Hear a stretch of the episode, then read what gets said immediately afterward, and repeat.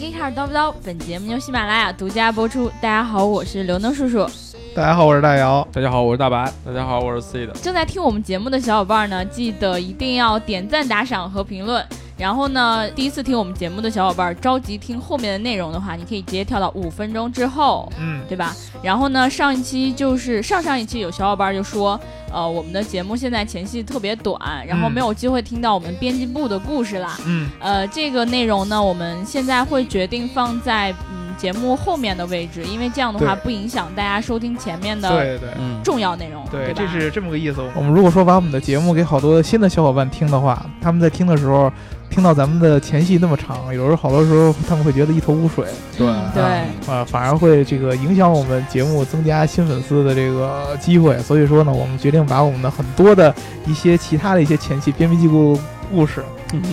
编辑部的故事放在我们的 对放在我们那个正经内容之后，对吧？，给那些能坚持听到节目最后的呃小伙伴儿，对对对对因为对这样就是真爱嘛，对吧？嗯嗯然后我们还是来念一下上一期的评论，嗯这个叫王淑媛的小伙伴儿他说：“刘能叔叔，你是个好女孩儿，但我等不了你了，婚期将至，所以求祝福。嗯， 哎呦，刘总我我是想知道他说的好女孩是什么好，对吧？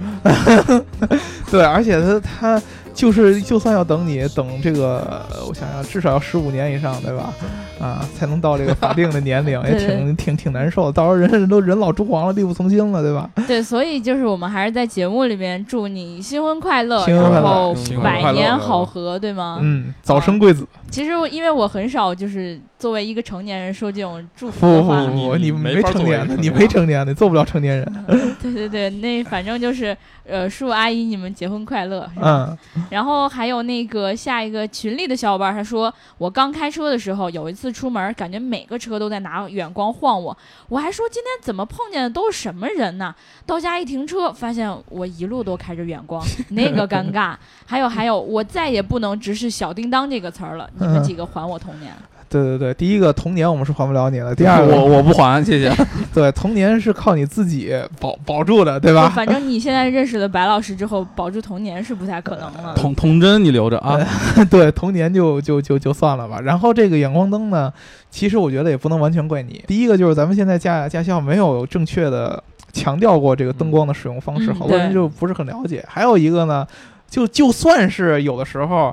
你被别人晃了，那么你其实不一定非要晃回去，对对对吧？就那一下，他们都晃回去，其实也是他们的不对。哎主要，是对对对主要是对对，驾校不教做人，只能在马路上教做对人。对对，你可以这么想，你一直开着远光灯，那个是不小心的。嗯，他们回着晃你是他们诚心回着晃你，嗯对，所以说他们素质没有你好。我可能是他也是想教一下你做人吧，嗯对，告诉你，哎，你你远光开着呢啊，对吧也有可能。对对对，然后还有一个叫做“加菲不是梦”的小伙伴儿，他说科普一下，日间行车灯起源于德国，在欧洲比较实用，主要是因为他们那道路条件好，车速快，森林路段多，白天的视距就会受到一定的影响。为了提醒对向车道的车辆注意到你，就有了这么一种信号灯光。然后慢慢的，各个主机厂觉得这种白天亮的信号灯光可以配合 LED 技术做出更炫的效果，甚至成为了家族脸谱的一部分。嗯，所以这上一期节目的时候，我其实有问到过为什么会需要日间行车灯这这个，对吗？？嗯然后其实我们当时没有做出一个非常详细的解释。嗯，然后这个小伙伴呢，他给出的这个解答是非常非常详细的。专业。对，也希望我们每一期节目，如果哪里有疏漏的，都有小伙伴能够给我们提出来，对吗？对对，学习了学习了。学习了，学习了。然后我们在下期的时候就可以给其他的小伙伴也科普一下，对对对，大家共同长知识嘛，嗯对吧？呃，在此就要重点表扬一下这个加菲不是梦。对，不是梦。嗯，对，然后我们现在就进入到我们今天的正式内容里面吧。对对对，啊嗯然进入到后正式内容。因为我们今天请那个 DJ 鹏鹏来呢，嗯是因为又到了他喜欢的内容了。对，又到他喜欢内容。其实我们之前呃跟大家曾经 promise 过，我们对要聊一个赛车的系列。对，嗯但是为什么迟迟这个赛车系列总是不像我们以前要聊品牌那样更新的那么勤呢？就是因为第一个，呃，我们要等这个赛事举行的时候，我们再聊比较合适。对对对，嗯第二个呢，就是我们三个人，就是我刘能和大白叔、大白老师对大白这 叔个叔，刘刘能老师和大白叔叔，哎我们三个人对这个赛车。呃，我觉得除了我们小时候看头文字 D 那种 exciting 的感觉，看四驱兄弟，啊对对对对对对可能我们对真正的赛车的这个热情没有那么高，但是我们 DJ 鹏鹏不一样，DJ 鹏鹏经常嗯会教育我们说，你们体会不到赛车那种 exciting 吗？没没事就在四环上就赛车，对对吧对，不是，我是纯的这种伪车迷啊，嗯只只不过对赛车有一些道听途说的一些一些了解，所以说其实特别希望身边的小伙伴能一起关注一些激动人心的赛事，然后一起一起看赛车比赛吧。对，所以我们我们今天又要来聊一个赛车的话题了，嗯就是因为上周末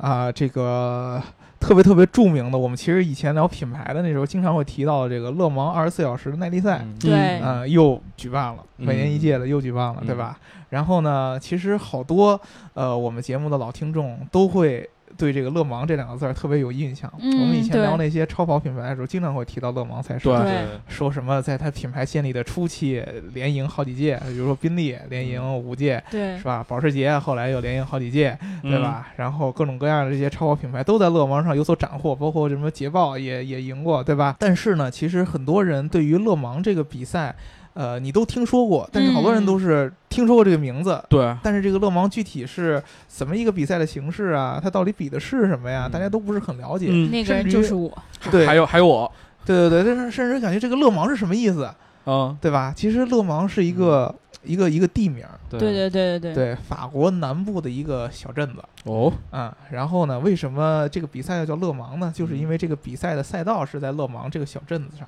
嗯啊、然后呢，它是由整个一个山路啊和高速公路啊给画成了一个圈儿。它这个赛道呢，就是有十三公里半这么长。嗯在这个将赛近十车四公里，对，在赛车的这个呃就这场个场道地赛边里面算很长了吧？算算很对长的了。对然后呢，为什么它要叫这个二十四小时嗯啊？实际上跟大家说，就是因为它的这个比赛的赛种叫做耐力赛。嗯跟咱们传统意义上认识的赛车的这个比谁先冲线、嗯比谁先到站嗯是不一样的。对，嗯啊它其实是那个是呃 WEC 下面的一个赛事嘛，就是对对对纯比耐力的，对嗯，这个耐力赛呢有好几种，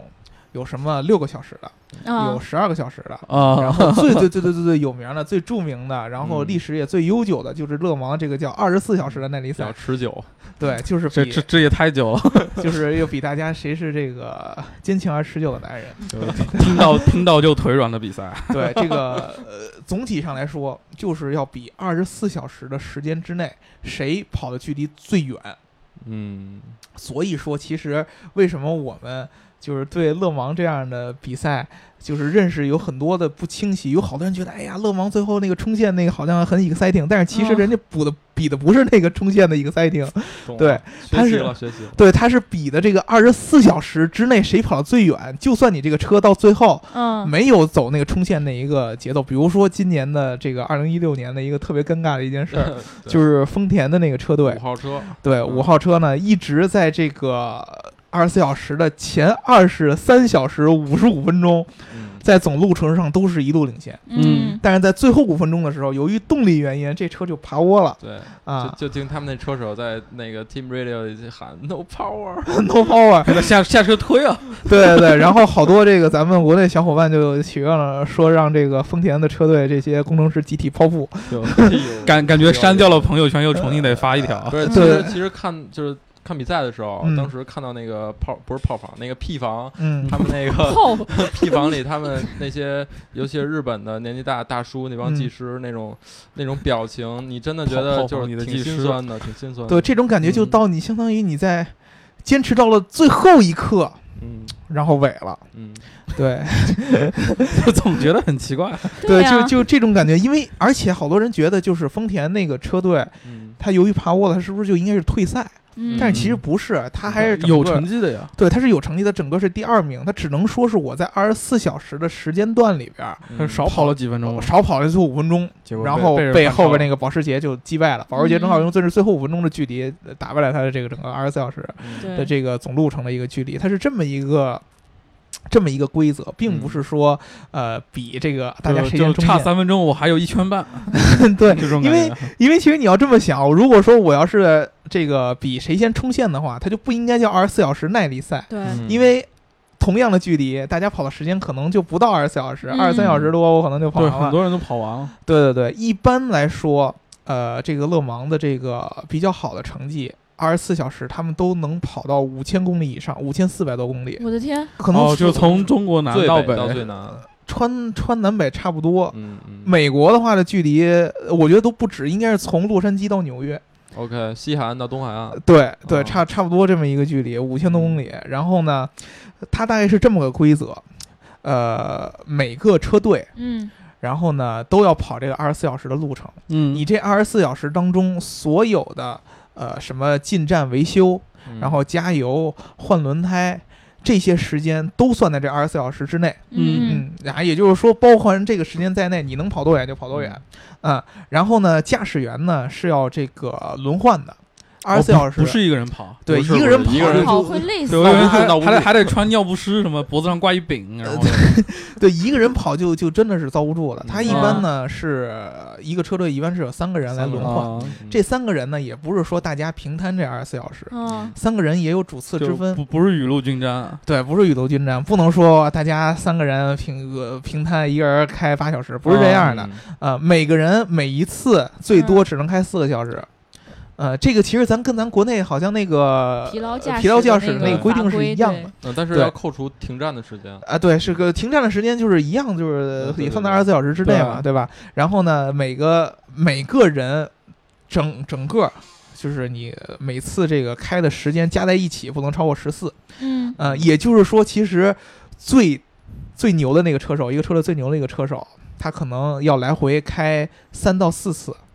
他加在一块儿可以开到十四小时。嗯对，啊、那你想想，十四个小时开这种高速的赛车是一种高什么度体集验，中，对高度集中，而且勒芒的时间是这样，从这个开始那天是在基本上是在下午，啊嗯，开始，对，然后下呢午一三直点一直开开开开一宿，哦啊开到晚上开一宿，开到第二天下午三点，嗯，然后这二十四小时结束，不是像什么咱一大早开始开，然后那么着，就嗯 还日看日出而作是吧？对对对，还开的好，他从下午开始，就是你下午其实算是那种，搁咱们中国人感觉算是那个精神最要昏昏欲睡了，最昏欲睡那感觉，从三点开始开始开，对然后开到晚上，然后那会儿你能想想，那已经疲劳到一定极致了。心然里后，其实挺难受的。对对对对我下对午饭吃不着，宝怎么宝心里办啊。苦，对对对对对，这是很痛苦的一件事儿。嗯所以说呢，勒芒从历届历史上来说，就伴随着各种各样的事故。嗯嗯很多人最惨的一次，就是我记得是呃，一之前是一九六零年那会儿，六算是六十年代的那会儿。嗯嗯那会儿可能汽车各种各样的赛车的安全嗯系数还不是那么高，经常会有这样的勒芒这个赛车在这个高速行驶的时候，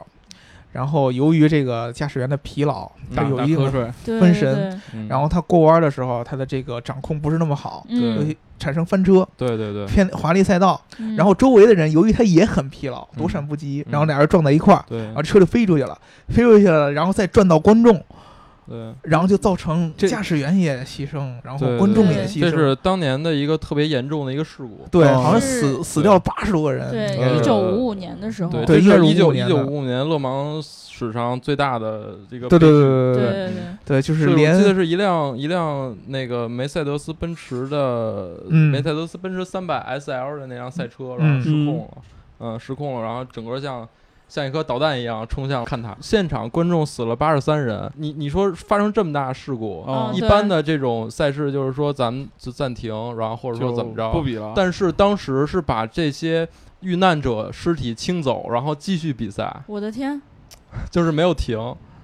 对，其实所这个嗯让人感觉到这个比赛貌似很残酷。嗯，铁血，刚才大姚也提到，其实比赛是下午三点开始，嗯，然后整个夜战是算是勒芒的一个特别大的看点，非嗯感觉非常危险啊。非常危险。但是其实有我有一个小知识点，就是也是我我刚刚了解到的，就是他们车队嗯，为了给让车手提升他夜间的视力。啊然后在比赛前会给他们吃那种蓝莓的营养素，嗯我还以我为还以是为胡吃萝胡胡萝萝卜，卜呢，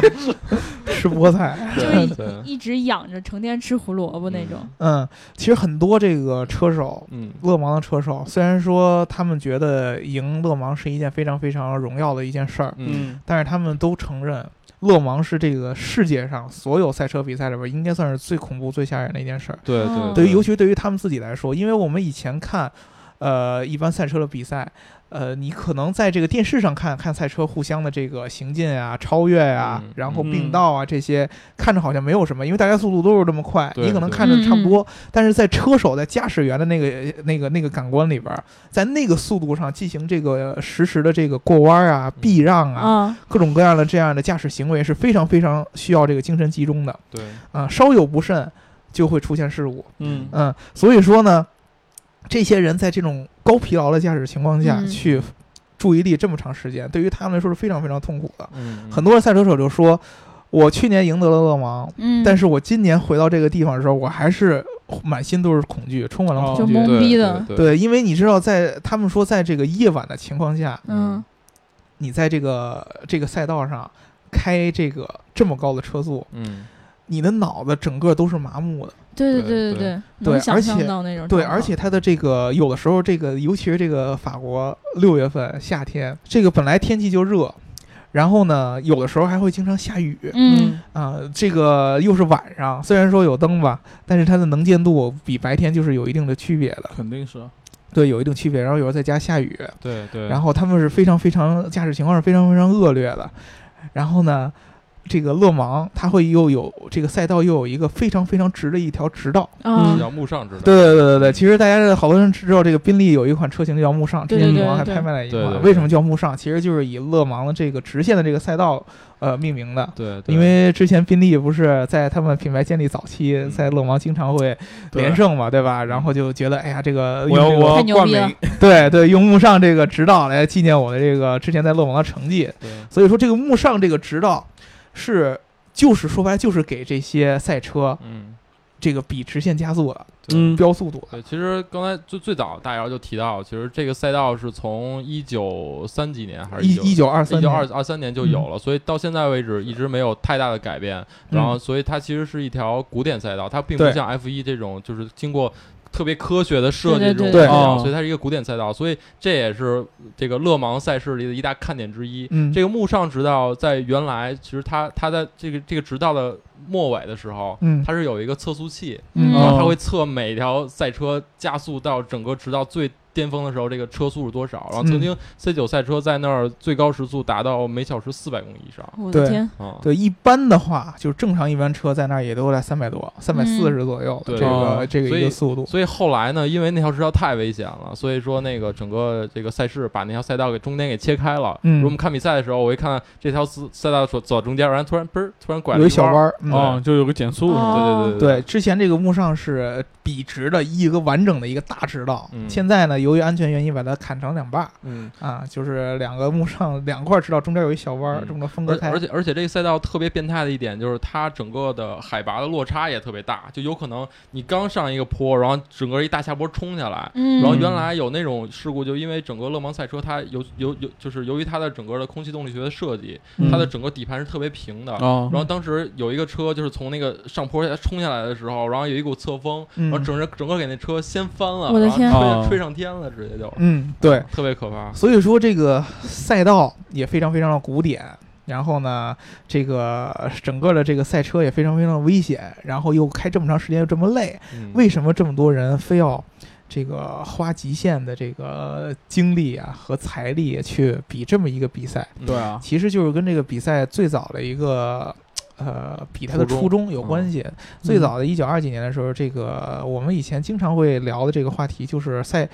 汽车是有钱人的游戏。嗯对对吧？？然后呢，经常会有人，当时就是我们之前聊 F 一就已经说了，这个欧洲都流行了，尤其在法国流行的这个 Grand Prix，嗯就是大奖赛。嗯对嗯那个就是大奖赛，其实很很简单，就是大家我们之前最 exciting 的一个感觉，比谁先冲线。嗯但是呢，法国有这个当地的这个赛车爱好者就觉得，呃，比赛车的这个性能。短时间内的这个加速性能，嗯并不能完全体现我这个车的一个品质。对对对对嗯对，对我更多要体现的就是这个车的可靠性。嗯他们刚开始这个勒芒、呃这个比赛建立的是一个什么样的一个初衷呢？我要三届连着举办嗯啊，啊、三年举办三届，然后这三届分别每一次都是二十四小时，这二三个二十四小时加在一起。跑的距离谁最长，谁拿冠军？嗯我的天，嗯，OK，三年一个赛季啊，对，三年一个赛季也是这样。他本来本来就打算举办这个三届，嗯，但是后来呢，每一届感觉都很痛苦、嗯，啊，都很艰难。那就是我说，自虐特别爽，啊是吧？对对对，而且甚至可能好像这人感觉连着能坚持三亚呃三届，我我觉得大白说这点特别对，对就是自虐的感觉。对，就是自虐，能坚持下来三届，这太不容易了。嗯那我算了，这么不容易，还是分开吧，每一届都颁一个奖吧。嗯啊，他们就是说白了，就是最开始的时候，就是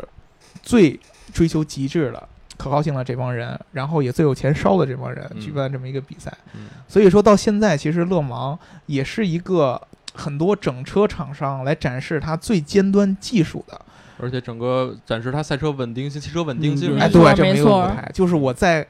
这个我跑到高速那很容易，嗯对吧？对但但是我要在坚持二十对四小我时，跑到高速，对吧？你高高速的活高速塞，二十四小时，高速的活塞运动再加上二十四小时的时长，对，这个就不一样了。其实还有一点嗯就是，呃，赛车比赛，我们大家可能一想到赛车比赛，第一点就想到比的肯定是速度，嗯谁车最快。嗯对，但其实你现在来看的话，谁车最快，其实都差不多快。然后第二点，可能刚才我们聊到了，就是说比的是整个稳定性。对嗯但如果你就是如果如果大家可能这几年一直在关注勒芒的话，就会发现，嗯，就是每个车厂其实都是差不多的哈，就是每个车厂都出现过问嗯题。哦对那其实我觉得在，如果说在速度和稳定性上比不出个一二三四五，那可能最重要的比的是什么？比的是效率，嗯就是我们谁的车的这种燃油经济性好对啊。所以说现在我们赛车出现了这种 hybrid 混动的嘛，对吧对啊对，呃，整个现在的勒芒的车的这个分组是大概是分三组，嗯是这样跟大家介绍一下。第一个最最著名的叫做 LMP 一，嗯对吧？这个组呢是这个勒芒的整个这个赛事里边最高级别的一个组别嗯原，原型车技术的巅峰，对，也就是说，这个参加这个组别的车都是针对这个耐力赛专门设计的赛车对哦对对啊啊，它这个车是你们从来没有见过的。嗯比如说，我们去年和今年都赢下这个勒芒的叫保时捷919哦 Hybrid，、对， ，hybrid 这辆车你从外形来看根本看不出它是一辆保时捷。嗯，对，那个那个那个车型，保时捷一点儿的它那个家族式设计语言都没有，对对对就是一辆非常非常 bulky 的很很大头的那个嗯头灯那么大个儿的一个嗯赛车。对对对对对对它这辆车呢，基本上就已经搭载了保时捷应该是最先进的整个动力系统，嗯以及它的车身减重，对然后它对以及的混动的那个呃尾气回收。嗯，各混种动的系统，对，它要达到一个什么效果呢？就是我尽量减少我进站加油的这个哦次数。对对对，嗯对然后同时要增增加我车辆的稳定性，对，嗯降低这个车重，然后混动，然后尽量加入这些尾气的回收这些的措施，都是为了减轻油耗，嗯提高它的高效性。嗯啊，这个就是为了让它增加在二十四小时内这个行驶的距离，嗯嗯、主要是一个这个原因。然后剩下还有两个组别，呃，一个叫做 LMGT，呃，对，是这样，L L L M 这个分为这个 L M P 一和 L M P 二，啊、然后这两个其实都是这种就是顶尖的这种原型车的这种、嗯这种组别，然后一个可能是针对这种，比如说 L M P 一，它可能基本上分为它 L M P 一就分为两个，嗯一个是 Hybrid，还有一个就是常规动力。嗯哦 Hybrid 主要只有四个厂商，啊只有四个厂商能做，嗯，一个是刚才你说的保时那个捷保时捷，对，嗯还有一个是丰田，丰田啊，就很遗憾今年没有拿冠军的丰田。然后第三个就是奥 迪，奥嗯迪就是前去年就是前五年应该都是冠军，奥迪。然后六年参加六年，五年拿了冠军，对，还有一个就是 Nissan，就是日产。嗯然后其次呢，还常规动力组是包括呃，就是它是其实有点那种私人车队的概念了，嗯然后也包括这种这个 Rebellion，就是反抗车队，还有嗯哦这个原来的那个莲花那个就叫它怎么说叫 By By Colors 吧嗯，应该土是豪来烧对钱的，对，啊然后然后 P 二车队就是更多的是面向私人的一个组别，嗯它这个不像 P 一那么的尖端，嗯但是它也要求你赛车使用的，包括比如说你的底盘、你的动力系统，都要使用赛事所指定的那种供应商去去研发这个赛车。嗯嗯，就是所以说，其实整个 P 二组的研发费用没有 P 一组那么高，但是嗯基本上也达到了每年一个多亿美金的这么一个一个级别嗯。那 P 一这个组别就更别提了吧，就更别提了，所以只有厂队才能做做到这点。嗯哦嗯只有少数了几个长队，对对，然后其实今年还有一个特别 excited 的一点，嗯就是、就是除了 LM P 一 P 二这个组，还有就是 GT 组 GTE 组，然后 GT 组分为两个组别，一个是嗯 GTE Pro 就是专业的，一个叫 GTE AM 嗯就是业余组别。嗯嗯然后今今年就是一六年的勒芒赛事最大看点就是 GTE Pro 组别的这个福特，要福特 GT 跑车又回归了。嗯啊，对，所以这个组别呢，跟刚才我们聊的那个原型车组不一样，它只允许使用量产车型嗯，啊，就是所谓的量产车型，就是你这车必须得生产过三十辆以上。哦，哦三三十就是要量产啊。嗯对，它对并不是专门为了这个勒芒赛车而这个对独立设计的这么专一业打造嗯个原型对对车，而是包括它用量产车改过来的。没错，包括嗯我们知道的福特刚发的这种福特 GT，、然后法拉利的四八八、四五八、阿斯顿嗯马丁，反正九幺保保时捷九幺幺 RSS、RSR，嗯，其实都算作 GT 组的。嗯它的这个 GT 组的参加的人会更多一些，啊嗯而且竞争也相对来说，我觉得会更激烈量产车一些反正多嘛。对对对对，你其实说实话，我们每年看的那些乐乐王拿最高那个组别的那个奖项，嗯，其实就是那四个车队比一个是，嗯啊。这两年就是那个，因为因为很多以前的车队都是参加过，嗯但是他参加几年，他就发现哎呀收不起对，嗯太费钱对了，对，对从头到尾重新研发一辆车来做这个东西啊，没对错他收不起钱了以后，他就觉得我我这两年是不是就歇歇两年，我就不参加了。嗯就就拿了五年，我缓两年再来呗呃。对啊，着急对是吧对，缓缓两年。这也就是为什么我们看好多这个这个勒芒这些新闻都是谁谁谁谁又连续拿了几届几届几届冠军。嗯嗯那么基本上就是这样，这个最高组别这个 P 一这个组，那么就是我这个厂家。我已经计划好，比如说五年以后我要参加勒芒赛，嗯那我从五年之前我就开始研发这辆车，嗯，潜心的研发，不管是从整车的设计上，空气动力学是很重要的，嗯然后动力这系统为了省油，嗯然后车身的稳定性也都要测试，然后在这个勒芒二十四小时的这个耐力赛之前，要参加各种各样小型的耐力测赛。试赛，嗯对嗯哎，，对，六小时的、十二小时的各种各样的测试，对然后到最后就为这个二十四小时这么一杠子嗯嗯，没错来，。那么他们花了这么大的精力，基本上它这个车型出来，在技术上面就会有一个大概二到三年的这么一个优势。嗯嗯，嗯，领先这个其他车队，因为其他车队还是用的老车。你像保时捷这对九幺九出来以后，它对基本上它用过两三四年对对，对都会用，这辆车。嗯然后呢，这三四年其他车队就开始闷着研发自己的新一代，嗯对然后对对它又出来以后又领先这么两三年。对。保时捷这个很明显，因为保时捷去年这个最新款的919赛车，它使用了这种把能量回收提升到了八兆焦，嗯，就是嗯能量回收的这种，你能量回收的越多，你在出弯的时候，你电动机能给你的这种力量就越大。嗯对嗯所以说，但是我们可以看到，比如说像丰田、像奥迪，去年都一个四兆焦，一个六兆焦，嗯呃，然后呃不对，一个两兆焦，一个四兆焦。然后今年的话，他们就是就是在追保时捷这个技术，今年嗯马上就就提升他们整个能量回收的这种水平了。对对对对对，基本上现在这些 P 一组都是在比这个谁的混动大法更厉害嘛，对，嗯对吧？嗯嗯，所以说大家平常看这个，如果你们有机会看这个勒芒的比赛，就是你有时候会感觉一头雾水，因为我们刚才说这个所有这个组别都是在一个赛道上，在同一个时间段内就进就行好比赛好多车一起跑啊。对，对，然后你会感觉哎，没有我们以前看那些比赛那种 exciting 的超车的时候，嗯经常会出现这种情况，就是呃，有的这个组别不同的组别，它的车速是不一样的。啊，对那么，为了保证这个整个赛道上的有序，让大家都能这个达到这个呃更长的距离，他们会有互相的这个让，嗯嗯，比如说我这个让慢慢车先过去啊，嗯啊，或者说这个互相尽量保持不要有这种很激烈的超车对抗，因为超嗯车对抗在那种驾驶条件下疲劳很驾容易驶没也没太太有容易出问题也了没。有什么意义太容易吧，出现对于事这个故，比呃赛，其实也没有什么太大的意义，它更嗯多的是。避免这个车在这个二十四小时内出现那种非常非常严重重大的事事故故，对或者说故障，对对啊主要是保持它的一个稳定性，嗯呃，以及它的一个最大的一个行驶的一个效率。对，其实应嗯应对慢车的这个策略，对于这种，尤其是对于 P 一 P 二这个车队嗯来说的话，应该是非常重要的。比如嗯说，对，举个例子吧，我是保时捷，我在第一个跑，你是嗯奥迪，你在追我。嗯本来咱俩落可能有五五分钟的距离，但是如果一旦我前面有一辆慢车，嗯，然后我为了超越它，然后那我们之间距离就会就会无对不断的在缩短。对。嗯，所以这个更像是整个车队在比拼他们整个车队的一个交流的一个效率，以及整个车队的一个战略，对对而不是看这个车车手本身的一个多么多么多么多么多么厉害。技巧啊对什么的，对，比如经常会看到这个车，哎，出现一个小故障，那我进站就看到所有车队的这个技师在这车间里边用飞速把这个车从一个有故障的车，比如说我剐蹭了一下，嗯，然后剐 把它剐蹭不用说，啊，剐剐蹭蹭有人会修啊，它如果是有影响掉到了影影响到那些空气动力套对件的影话，响对空对中对嗯力学，比如说我前面呃凹进了一块儿，掉了一块儿，或者说我车转向出了问题，对嗯然后我就一定要回到这个、嗯开回到这个车间，然后进行一个整个的一今个年翻新。今年他们赛事对整个空气动力学的、呃这个套件的这种嗯套数也有限制，应该是应该是三套，我记得是哎，F 一也是有，我记也有得是吧之前都就有撞坏了，换了两套，又撞坏就换不不了能换了啊，哎 对没只能错攒着往上走对，没错，对对对，他们这个包括换翻新的这个时间，基本上就是嗯呃你像把这个车整个翻新这么一套，他们估计能在十五到二十分钟之内就能完成。嗯所有的汽车冲上去，嘎嘎拿各种各种钻，对对，对然后直接就把这壳子都换成新的嗯啊，是非常非常快的，考验是他们整个这个效率。嗯，对，没错，所以说大家看这个比赛的时候，其实我个人感觉啊我们。呃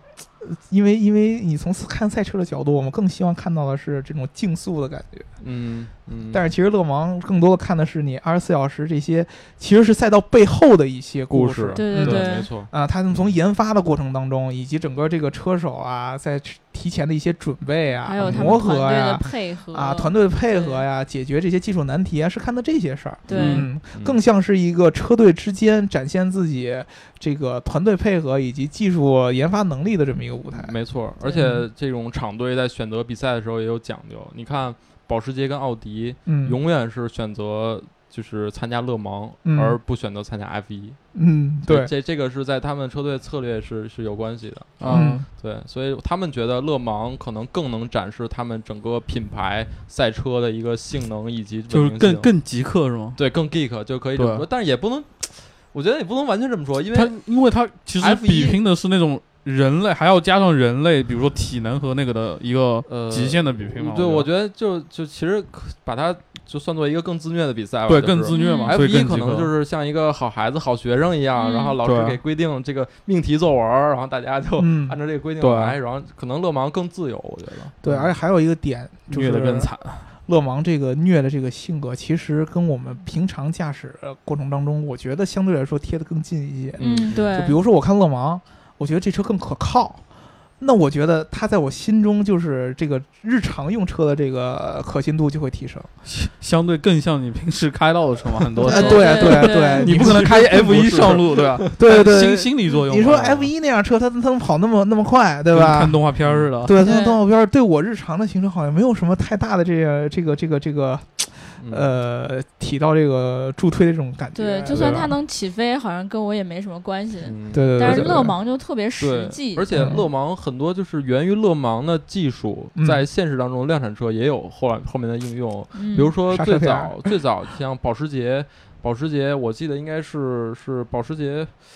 哪个车我忘了，是九五六还是哪个车？嗯之前那个勒芒赛车上，它最早使用的那个 PDK，嗯呃，就咱们中国人管它叫跑得快 那个嗯双离合。嗯，后来被应用在就现在的现在的保时捷911跑车上也用的 PDK 那个变速箱嘛，嗯。啊，对，所以就是很多技术都会用在民用车上的。对，嗯很之前在这个以前乐芒刚开始发展的时候，很多这个我们现在耳熟能详的技术，最早都是起源于乐芒这种耐力的赛事的，嗯比如说我们的刹车盘，嗯嗯、比如说很多这种雨刷，嗯嗯，其实都是起源于乐芒的这种赛事，它都是对为了这个在耐久赛里边儿让这个车稳定性更强对对，而对出了这种技术，包括保时嗯、捷的那个直喷发动机，也对是最早也是对在都日是本这样的一个起源。嗯，呃，它相对来说比 F 一的技术更适合应用在一些这个民用车上。嗯对，对没错，现在我们已经聊了很多这个勒芒的一些规则呀，以及勒芒的一些呃赛事的这些一些怎么说呢？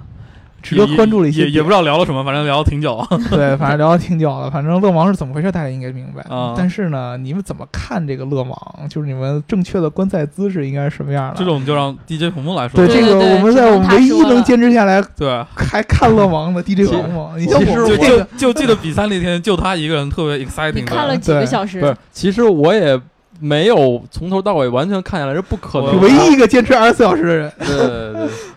我我对对外宣称我能二十四小时，我我是这样的，就是你看就比赛嘛，你肯定要看一开头。啊，然后看一开头，大概我我大概开头看了有两个呃不到三个小时吧。嗯因为这那也个挺久了。今你年听没懂有，了今年啊就上来第一个小时就是那个布拉德皮特，然后那哦个上去挥旗发车嗯之后，哦一直是下大雨，所对以一直是那个这个奥迪 R 八的这个安全车带着，嗯带哦了一个小时嗯整整。嗯哎就跑了一个 小时，因为因为你知道安全车带的时候，它后面的车队它要保持它赛车这个轮胎的热度， 对，就对不吧能这么不能一左般右都左绕右甩圈，嗯着对看对，哦它原来来保是持这热样度，子然后对呢，车队会反馈，比如说 OK，现在咱们我们的赛，因为车队很很屌，因为它能就是实时知道它整个赛车的所有部件的一些情况我的，天包括轮胎的温轮胎的温度，嗯所以就可能车队一直告诉车手说不行，现在温这个轮胎的温度还太低不，够嗯因为他们用的都是雨胎，嗯所以如果你现在比赛开始的话，你可能在过弯什么的，你就会容易打滑就滑出去。对对对嗯，所以说，其实一直是安全车带着。嗯然后这里面有一小插曲，就是呃，在比赛之前，那个奥迪 R 八的那个安全车是是是是由一个我记得是法国的一个漂移车神开 的，嗯然后啊他他还玩了一把，同学嗯多爱，对他自己开的时候还飘了一下，在赛道开着开着，安全车也就参加了对，安全车加入了比赛啊。对安全车也要起飞了， 对。嗯然后对，其其实前一小时挺无聊的，一直安全车带着，完嗯了直到这个雨快停了，因为你知嗯道嗯他们车队就是牛逼到什么地步，就是他们每个场队就正规的场队，不是私人车队啊，他们嗯都有自己的这个，就跟可能跟 F 一是差不多的，嗯，就他有自己的这种天气预报的这个团队，对，然后他他能准确的知道在几点几分。在赛道的每哪一个弯角会下多大的雨？我的这天个，为什么不能对拿来咱们我做们正也常的需天气要预这样的报天呢？气预报啊。对，对，然后因为这种成本非常高的嘛，嗯但是所以就这样的话，就是方便他去制定这个策略。我们就可以看到，就是今年的比赛，然后从雨下，然后到停这个过程，你就会嗯发现每个车队它整个进站的策略都不一样， 嗯有的是。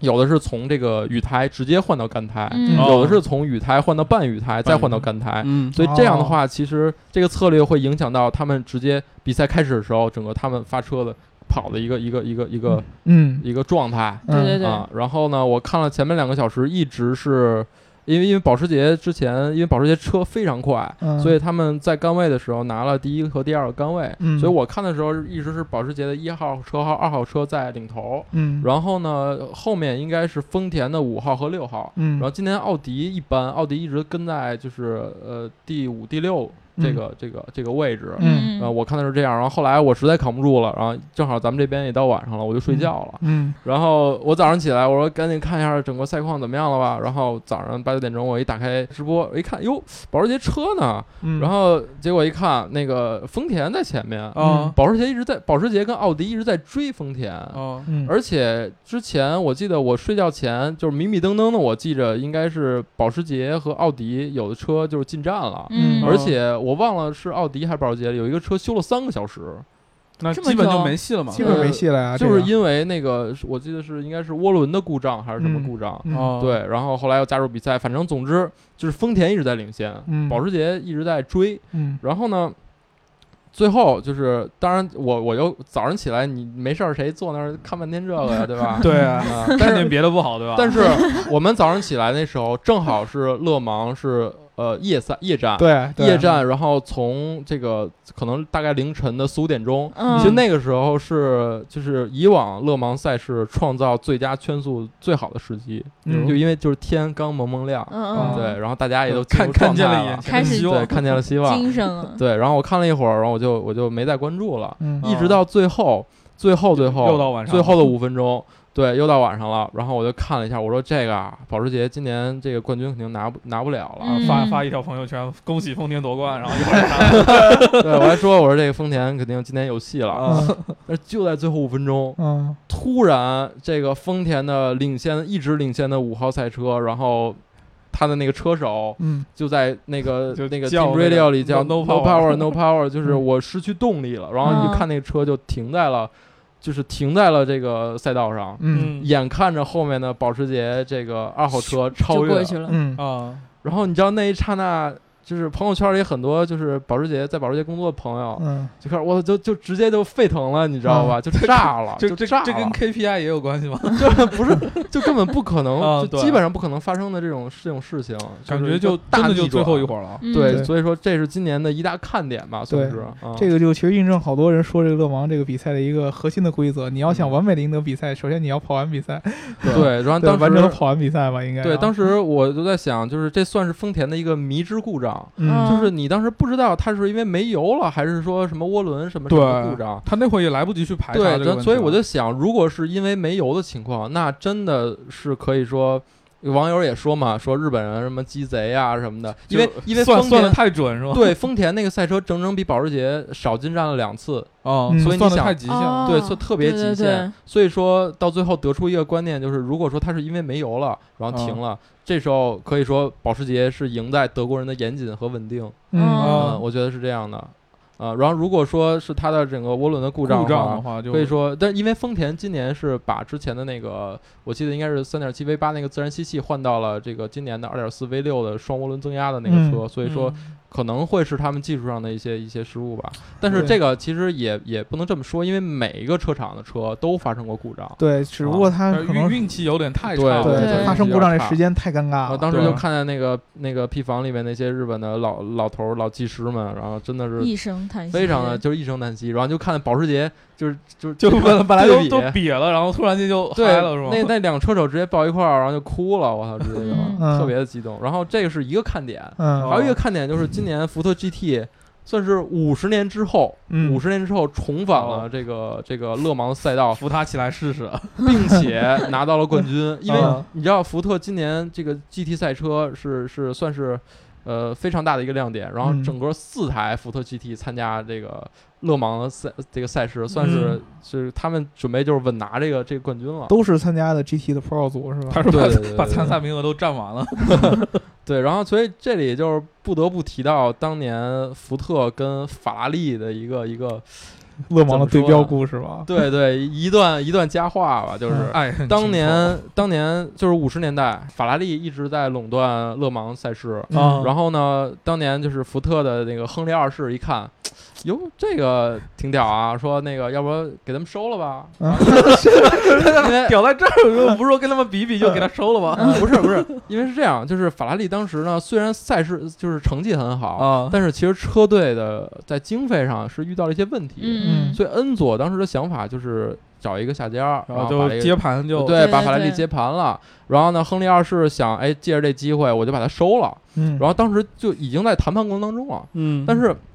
谈着谈着，然后亨利就是亨利福特的想法就是要让法拉利嗯把他们整个赛车这个部门、赛车的引擎啊、技术啊，全都提供给福特。嗯福特想利用这个机会，然后把就是美国的品牌，就是在欧洲的赛事上垄断这个冠军，嗯嗯哦然后这样在欧洲去打福特的这个品牌。嗯，但是那个恩佐是一个非常有情怀的一个人，就是说不行，爱哎国，，不行不对啊行，你这个你这把我品牌收了行，你不能把我整个赛车的这个技术全拿走，对吧？嗯这就是他这个成了福特的贴牌，可能就把那个法拉利标一换就上去对了，呃有这种感觉。啊对，然后所以说当时恩佐就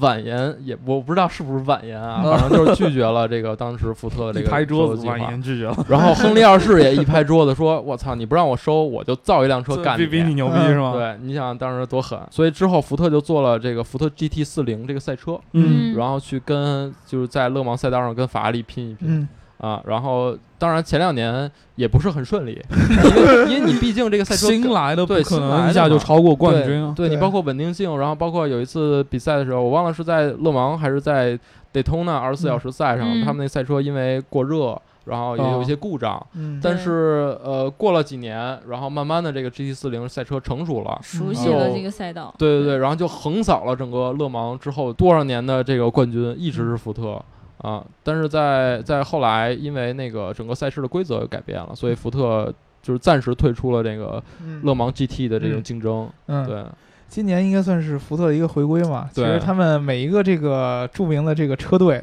嗯啊，他们在这个回归勒芒的时候，都会有一系列的这个随之的宣传。啊，嗯其实你们可以上网找，就是他们这周有计划的，就是我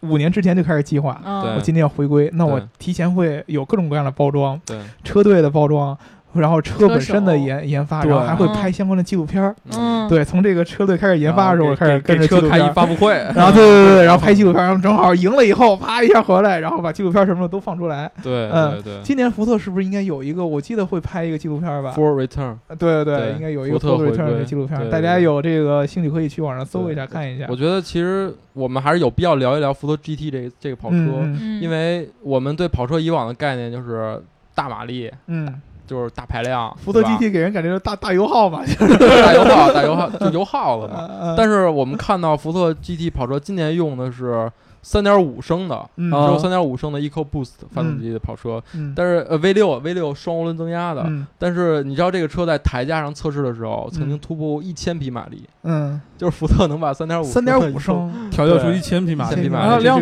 真的搭到量产上，是不是应该是限制住了？呃，嗯对，量产会有限制。我第一次看到这个福特 GT 的跑车的时候，应该是在一五年初的那个底特律车展。嗯嗯当时第一眼看，觉得这车外形设计特别的，怎么说呢？特别的，就是，就是，就是怎么说？就特别特殊嗯啊！因为我看到他们整个这种描述。对极致的这种空气动力学的设计，嗯以及它就是你一看，它就是为了这个这个这个这个勒芒这个比赛所所造的一辆车。对，其实福特那个 GT 给人车的整个设计感觉就特别像的王赛车，对，特别对像的王赛没错车，没就是错嗯一个大块儿的这么一个流线型。对。嗯嗯，如如果其实我们经常看那个 F 1方程式的话，我们发现这个赛车其实上面有一个叫可乐区域，嗯就是如果我们从上面看的话，它像一个可乐瓶一样，嗯嗯是那样的。嗯如果对我们拿那个福特 GT 这个跑车，如果你你仔细看的话，其实它也是有这个这个这个哦样子的。而且这个车特别有意思，就是它在美国卖的时候，就不是所有人都能买，嗯就是首先它要限审购核你是否对，你他之前不是拥有就过几辆。写那个申请，然后对怎对么哦对，样而且还要看你是不是网红啊，啊为这什么也呀要那看那对刘能有优势啊？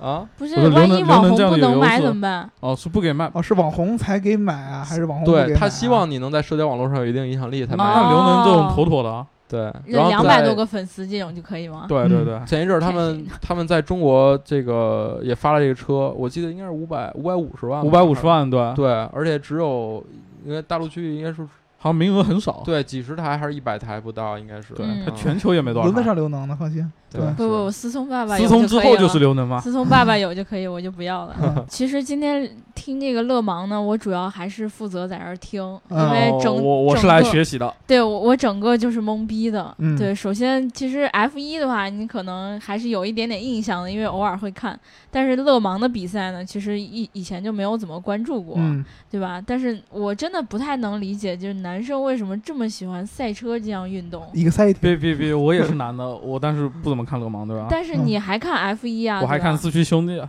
对对 对对对，哎，真的赛车会给人一种怎么样的感 觉？其实男的就呃男还是速度那种，还有那种发动机那种引擎的那种声男音。生还我特是别主要是呃追求的是速度，对我我。我嗯特别喜欢听 F 一那发动机的声音。但你看 F 1嘛， F 一不看没声音，没有声音再嗯就好的戏就就出就不那来哦种。感觉，对电机声很挺挺再好的挺戏挺烦出的，不来对，嗯啊对，主要还是对对速度的一个追就求，是哪有人关了声音看片的？对，你看勒芒特有意思，就是说他既能听见发动机的声儿，又能听见电流的声儿，这电电流声我到现在都接受接受的有点有点那个不行，嗯，感觉那个声音有点刺耳。嗯哦嗯，你可能是因为年轻，能够听到什么就高高分贝频的东西，那种的对那对种感对。嗯觉的。我觉得赛车其实是种文化吧，其实大家看的也不一定是是今年就这赛车跑得有多快，这个声音有多噪，嗯主要是对可能是自己喜欢的一个品牌，然后情怀这种什么继承一下。没错，没错，就就像法拉，呃就是很多人看 F 一就因为法拉利嘛，但是很嗯多人看勒芒就是因为保时捷，对吧？对情怀。嗯，对，那你像你们就是爱有看这种赛车的人，嗯会啊爱看赛马吗？赛马是什么鬼？就是赛马现在赛马嘛那，不是都就跟那个买彩票似的嘛，就拿张票，哎，到就最后没跑过就一摔，然后就 对妈对对的对对，输了，但是看赛车不是也有这种感觉吗？啊哎，怎么就输了 呢？对吧？买对一马票，买一男车生票如，果我觉得爱还疯是嘛因为对机械的那种对那种还是哦迷恋机械对对的那对种对这不一样这也的有道对嗯理啊，对对对对。但是我什么时候才能喜欢上你赛车这项运动呢？你我这觉个得奇可怪以呢现场去看一下，应该就会爱上了。对嗯，但是我肯下回定我们去赛卡丁车，你在边上看 到。说到卡丁车这件事儿，我刚才还想说呢，就每次就是负责给你们让车的那个 人，对啊，保证不被你们撞死。他这对安全车安全车安全 车，对嗯对对，就是如果我们真的有机会的话，大家可以去现场看一下 F 1的比赛。嗯勒芒的话，大家可能不太有机会去，嗯哎对吧可以去法国吗？对吧？你可以去法国，但在那站二十四个小时。呃，其实这个搭搭上一海帐也篷有耐力赛的，对对嗯对，啊而且上他海的们也比赛不是说就坐那儿看二十四小时，他整个是跑像着一个嗯看，对，像一个大游乐园一样，一个 party 一样，就是前面车在那跑，师傅等等我。嗯，然后它很多很多好玩的东西。哦，嗯对，反正如果大家有机会的话，对可以就是我们一起去看一下我这个们比赛。我们还是道听途说吧，下回有机会我们请一个就是参与过勒芒去过赛事的人，对对对对然后我看好多聊一聊汽车圈的网红都去了吧？今年嗯嗯，网红就算了吧，对汽车圈的网哦，红，啊汽，车圈的网比红，如说什么四万啊什么啊那，些对都对去对了对嘛。对，嗯我觉得现场看比赛肯定会有不一样的感受嘛，对吧？然后，那我们这一期就聊到这儿啦。如果大家想要加入我们粉丝群的话，记得在喜马拉雅后台留下你的微信号。然后，关于赛车，你有什么想说的，或者你知道什么，都可以在评论里和我们互动。嗯对然后，嗯，我们这一期就聊到这儿吧，拜拜。拜拜拜。